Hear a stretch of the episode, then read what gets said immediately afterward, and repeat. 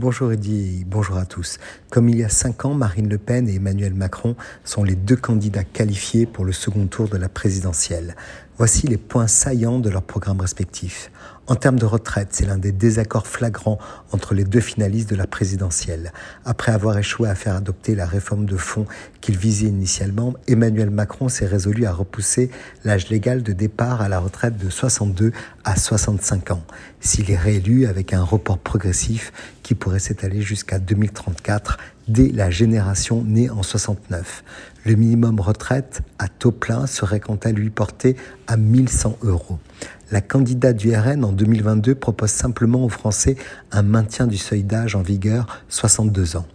En termes de fiscalité, Emmanuel Macron, s'il est réélu, prévoit de baisser les impôts à hauteur de 15 milliards, 7 pour les ménages et 7 pour les entreprises, notamment via la poursuite de la baisse des impôts de production.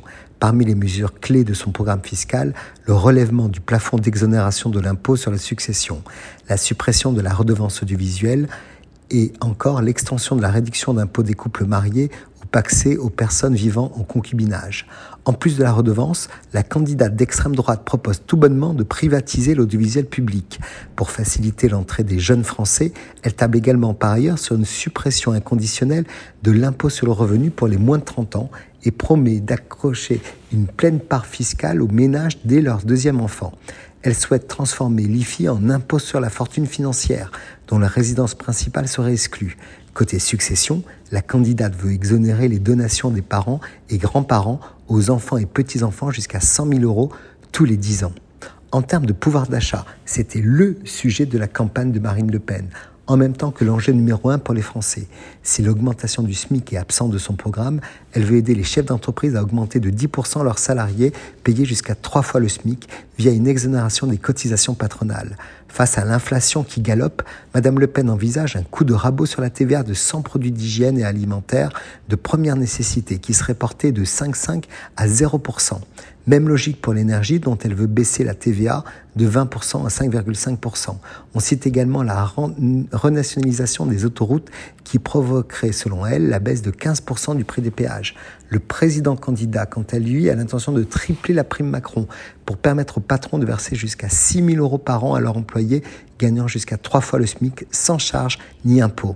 Il promettait également, via un mécanisme d'intéressement ou le versement d'une prime, l'année où l'entreprise augmenterait ses dividendes pour partager les richesses.